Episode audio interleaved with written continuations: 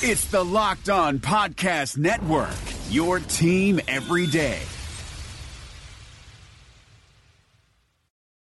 What you doing? Ran out of space on my phone, so I'm deleting some stuff. Bye, singing dog. Bye, goal.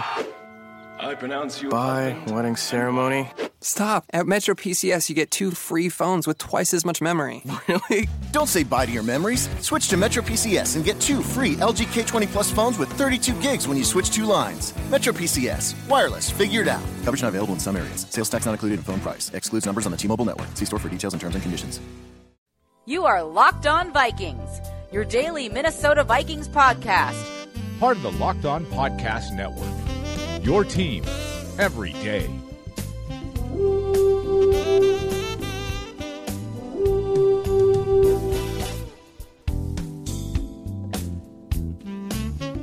TGIF, it's Locked On Vikings on the Locked On Podcast Network. I'm Sam Ekstrom. Welcome to this Friday edition of the program.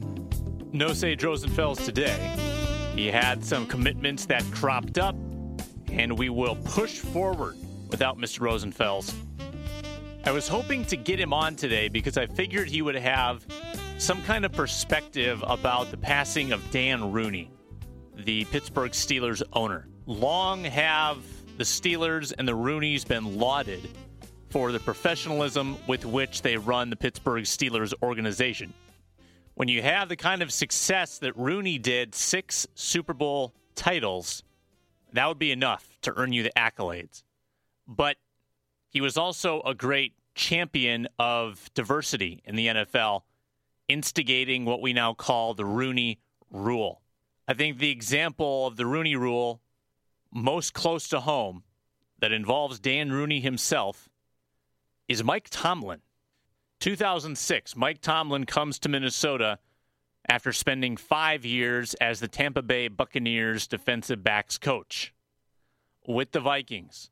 He leads them to a league best rushing defense. For perspective, Minnesota allowed just 985 rushing yards that year, 2.8 yards per attempt. The next closest team gave up 1,214 yards. He was aided by the Williams Wall for sure, but young Mike Tomlin, the longtime coach who, sort of like Kevin Stefanski with the Vikings, got ahead in the game by starting his coaching career right out of college, very young, working with VMI in 1995 when he was just 23 years old. He spends one year under Brad Childress, and then he got plucked by Dan Rooney. Two years later, he's winning a Super Bowl in Pittsburgh. And a couple of years after that, bringing them to another. Tomlin now a decade with the Steelers, still just 45 years of age.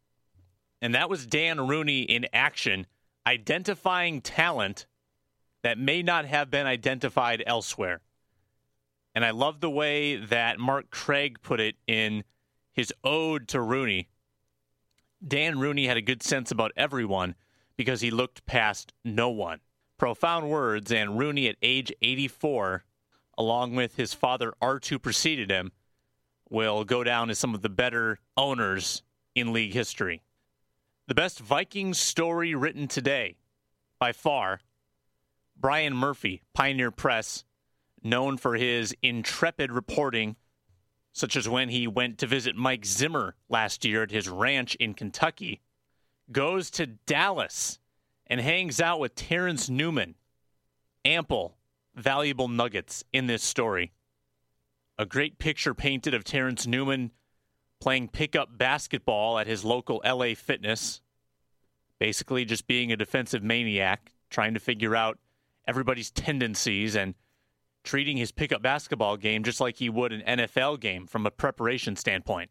Newman is returning to the Vikings on a one year, $3.25 million deal, and he's going to be the oldest defensive player in the NFL since 42 year old Darrell Green back in 2002. Newman turning 39 on September 4th. Newman flips real estate On the side, he invests in Panera Bread franchises. He golfs twice a week.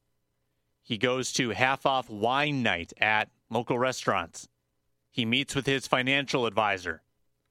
And of course, he plays pickup basketball and works out at his local gym. That must be the recipe for staying young because Terence Newman is still very, very young at heart. And he's still raking in those checks and earning them.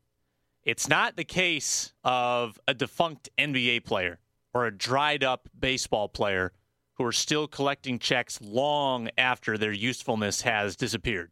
The NFL doesn't just hand out checks, Newman keeps earning them. And it's fascinating to see what exactly makes him tick. Perhaps of greatest note in the story is Newman's angle on the alleged going rogue incident on week 16, where the defensive backs seemed to not be on the same page as head coach Mike Zimmer. He says that he ignored Mike Zimmer's phone calls the day after the game. He takes responsibility for that.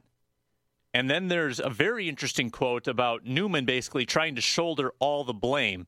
And here's how Murphy puts it Two days after the brouhaha during locker room mea culpas, Newman jumped on the grenade for Rhodes, who awkwardly tried to spin the mess as a simple miscommunication affecting only a handful of series. Quote, I told Xavier, hey, you don't say anything. I'm going to put everything on me. I'm cool with it, Newman explained. Rhodes said, man, it ain't supposed to be that way. And now back to Newman. The best way for this thing to go away was put it on one person and be done with it. Not everybody needs to be criticized for this. My name is the big one out there right now. I'll take it. I'd rather protect my friends. I'm at the end of my career. He's just starting his. I'd rather this to be on me than him. So I'm not entirely sure what that all means. It almost seems like an admission of guilt. Like there was an incident and Newman was trying to take all the blame himself rather than, if there wasn't an incident, just denying it. But then later on in the story, they get back to that issue and Newman has different things to say. Quote, Zimmer never said why he said it or whatever. It was more so, hey, it was a misunderstanding, which it pretty much was. Honestly, I think he spoke before he really had a chance to see the whole tape. It was right after the game. He may have seen something, but it wasn't the way he thought it was. So remember, Zimmer put out in his postgame presser that some of the defensive backs didn't follow his instructions, and then Andrew Krammer got the scoop from Rhodes that they had decided as a group to take sides.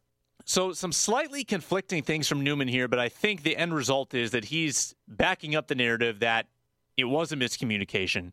And it sounds like the only thing that Newman was upset about was the lack of communication with Zimmer. He feels like because of the miscommunication, Newman's reputation and his character were put into question. So, regardless of whatever happened, it seems like Newman is back, at least in the team's good graces. A man of Newman's age and maturity would certainly be able to smooth things over with the head coach. The question this year is will Newman be in the nickel, or will he be back on the outside, or some sort of rotation? Gotta wait and see.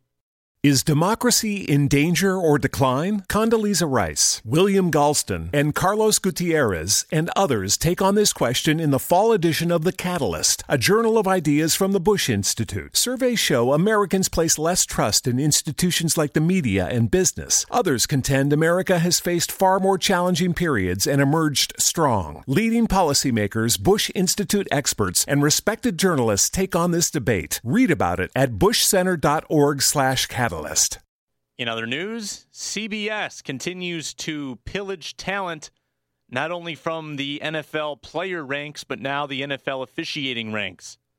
Dean Blandino, the NFL's senior vice president of officiating and longtime operative in the league's instant replay department, is leaving to work at CBS. He'll basically be the next Mike Pereira, who is the excellent rules analyst for Fox. He will be the mulligan after CBS faltered in hiring Mike Carey, the longtime referee. This will be a big job to fill. Blandino had been in the, the organization about 23 years, I believe, had gone up the ranks, and he really carried the weight of the league's officiating on his shoulders. He oversaw a lot of the centralized replay system, which was recently instituted, and he will now get to analyze from the comfort of a broadcast booth rather than having the pressure of every blown call falling on his shoulders ultimately. We also have confirmation on when the Minnesota Vikings schedule is going to be released. We got the preseason schedule earlier this week on Monday, and the regular season schedule will be announced April 20, next Thursday, six days away. Even though we know the Vikings' opponents, you really can't analyze the schedule until you see the order in which they play. Will there be a three game homestand or a three game road trip mixed in? Do they have a bye around London? And where do they end the year? These are all questions we'll be able to break down next week on Locked On Vikings. We should have Sage Rosenfels back for three shows, and we're hoping to get Brian Perez, the Locked On Bears host, to conclude our tour of the NFC North. Draft 13 days away. When we talk on Monday, it'll be just 10 days away. Happy Easter. Enjoy it with your family. Enjoy perhaps some time off of work. And thanks for listening to Locked On Vikings.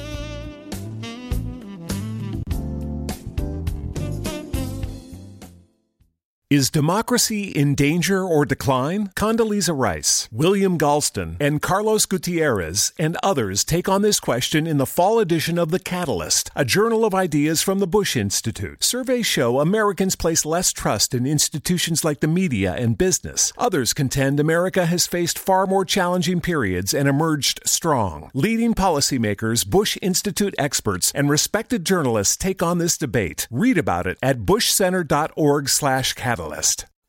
Hey, sports fans. My name is Ben Beecken. I'm the host of Locked On Wolves, the Minnesota Timberwolves podcast on the Locked On NBA network.